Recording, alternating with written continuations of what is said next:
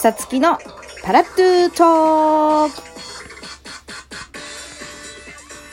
はい。そんなわけで始まりました。本日は9月の16日月曜日52回目の配信でございます。皆様いかがお過ごしでしょうか？え今日も12分という短い時間ではありますが、ぜひラストまでお付き合いください。よろしくお願いします。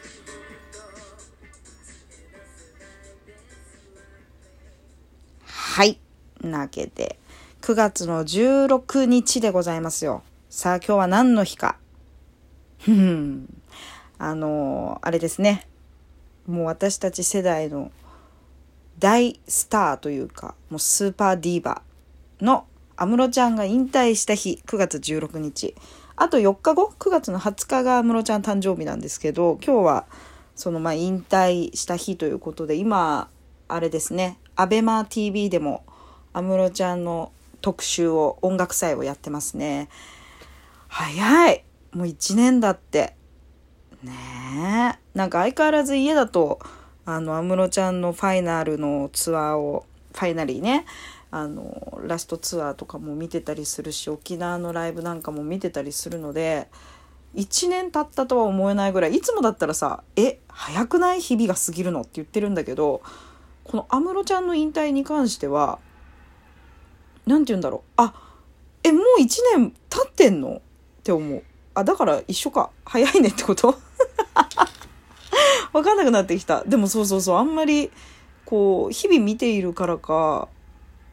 ついこの間のような感じがするんですけど、1年経ったんですね。うん、早い。なんかこう、見てて思うけど、あね、やっぱずっとこうデビューの時から、もちろん25年前とかだから可愛いんだけど、あの、トータルして本当にずっとかっこいい女性っていうのを貫き通してて、こう、過去の MV もそうだし、ライブの映像とかもそうなんだけど、なんかこう、ずっとデビューから引退までがブレなかった人って、しかもソロのアーティストで、ここまでブレずにやり続けた人って本当に限られてるんじゃないかなと思って、うーん、なんかこう、同性が見て惚れますね、やっぱ安室ちゃんはね。そう思った。しみじみ思った。うーん。こう、やっぱり、もともとは憧れて、私もアクターズとかに入っていた時代があるので、もう大先輩でもあるし、うん、目標とすべき、あの、アーティストの人だなと思ってるんですけど、こうランキングとかがさ、出るじゃん。こう、ファンが投票したランキングとか、もう今までも何回もそういうのあるんだけど、私さ、大概、一曲も入んないんだよね。私がチョイスしたやつ。マイナーすぎんの なんだろうね。なんか、まあ、今撮ったらだけど、おそらくさ、こう、ベビドンとかさ、絶対上位なわけでしょ？あと、まあ、Can You Celebrate とか、まあ、ファイナリーもそうか。なんかこう、王道のというか、Get Back Myself とかさ、バラード系もよく入るし、こう、アップテンポだと、まあ、なんだろう、やっぱりバリフィリだったり、チェイス・ダ・チャンスだったり、うん、なんかそういうものが入りやすいというか、こうみんなが聞いてわかるものっていうのが、まあそりゃそうなんだろうけど、ランキングで入ってくるのって。私全然違うんですよね。なんか、そう、去年引退する時のファイナリーツアー、ラストツアーの時に、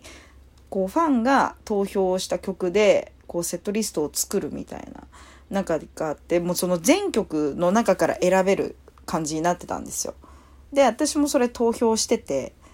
一曲も入んなかったんじゃないかな確か。私が選んだやつ。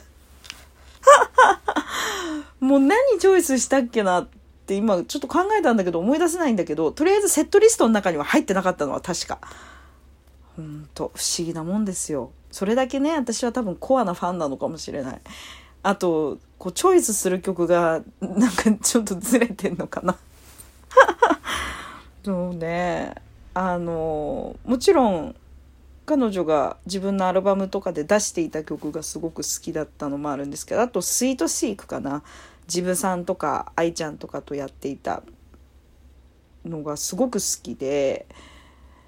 そうねスイートシークをもっと見たかったっていうのはあるかな。こうやっぱり私もヒップホップだったり R&B だったりそういうのが好きだったのもあるしジブさんとかが当時めっちゃ私ハマってたところもあってキングギドラとか。でこ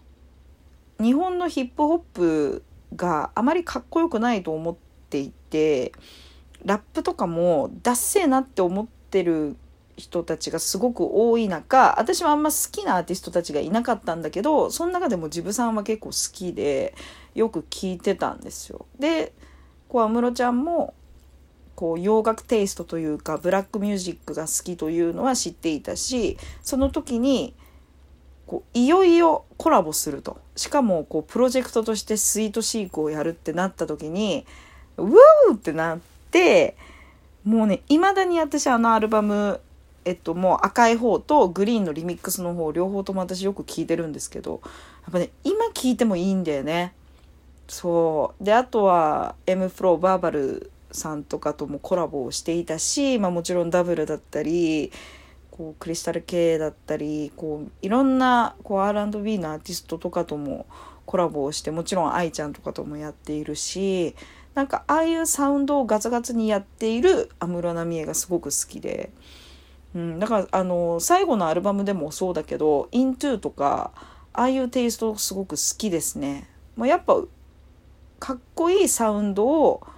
ゴリゴリにクールに決めてでもうがっつり踊るみたいなあのテイストがやっぱり私の中ではもう安室奈美恵像なのでそうだからなんか昔の曲とかでもそうかななんかちょっと黒い感じがするものはすごく好きでしたね。でふと思ったんだけど私一時期こう月に月にじゃないや年に、えー、23回定期的にデモ音源を、ね、録音してたんですよ。あのスタジオ入って。でその時にもう本当高校生時代とかだアクターズの時代だったので別に自分のオリジナル曲があるわけでもないので必ずカバーをやってたんですけどその1回でねだいたい34曲取るのね。そのうちの1曲は絶対安室ちゃんの曲を入れるっていう謎のポリシーを 持っていてあの歌ってました。なえっと「Your My Sunshine」とかもやったし「Something About the Kiss」とかも撮ったしあと何撮ったっけ？なんか結構撮ってるんですよね私。あ「Dreaming I Was Dreaming」とかも撮ってた。そう。あの何曲かはね YouTube に公開したんですよ。昔のもう若かりし頃のデモ音源つって。そうまだね全部は公開してないからなんかタイミング見たらあげようかなと思ってるんですけど。そうそうなんかそんなのでも個人的にはとても思い入れもあって。うん。だアムロロスみたいなことは、まあ、なんだろう音も聞いているし映像も見てるから私そんな思ったことないんですけどこう引退が発表された時も確かに衝撃だったわけ。今かと。なんかすごいタイミングで決めたなっていう驚きはあったんだけどなんか全然ショックとかっていうことではなくなんかそこすらも安室ちゃんっぽいなっていうかあもうこれこの芯の通り方が超かっこいいなと思ってあのスッと不思議と入ってきた記憶ありますね。そうあのもちろんライブで見れないとかもう安室ちゃんが新曲を出さないとかツアーで見れないみたいな悲しさはあったんだけどなんかこのタイミングで引退します40歳のタイミングで引退しますって何にもやり残したことがないって言える彼女の強さというかうんなんかかっこいいってめっちゃ思った記憶がある。でもうそれこそ引退商戦みたいな感じで言われてたけどまあ、ほぼほぼ全部乗っかりましたよ、ちゃんと。あの、光栄でやった安室ちゃんのね、今までの衣装だったりとか、あの、写真やったものもちゃんと行ったし、もちろんツアーも行かせてもらったし、えー、グッズとして出されたこうメモリアルな写真集っていうのかな。なんかあれも限定のもちゃんと買ったし。そうなんです。もうちゃんとそこはねもう最後にこう一ファンとしてどうやったらこうね送り出せるんだろうと思った時にそういったところなのかなオフィシャルで出しているもの全てにあのちょっとでも貢献をと思うところだったのでもうそこには全て注ぎましたけどうんなんかこう今日がその引退日って言ってまた1年経ったから一夜限りのこう安室奈美恵音楽祭復活ですみたいな感じでやっている ABEMA とかを見てもこうとても愛された女性アーティストなんだなと思うしそれをその安室ちゃんを大好きでいられた自分もすごくラッキーだなあとずっと見てこられたのはラッキーだなと思いましたね。うん。そう。この日に自分の番組の配信があるっていうのもとてもね勝手ながら運を感じるのであの今日はちょっと安室ちゃんについて語ろうと思ってお送りしましたけれども本当あの今まだまだ若手の皆さんそんなに安室ちゃんがドンってテレビとかに出続けていた時を知らない人たちでも好きな子って多いと思うんですけどあのぜひ MV とか過去の作品の音とかぜひ聞いてみてください。ほんと今聞いてもとても素敵なものが多いので、あの、かっこいいなって感じてくれる人多いんじゃないかなと思います。はい。そしてもう1年経ちましたけど、今で、安室ちゃんどこでね、どう過ごしているのか分かりません。もうぜひぜひ、これまで大活躍してきましたから、ゆっくり好きなように、えー、ハッピーに過ごしてもらいたいなと思います。はい。そんなわけで今回この辺で、また次回お会いしましょう。じゃあねー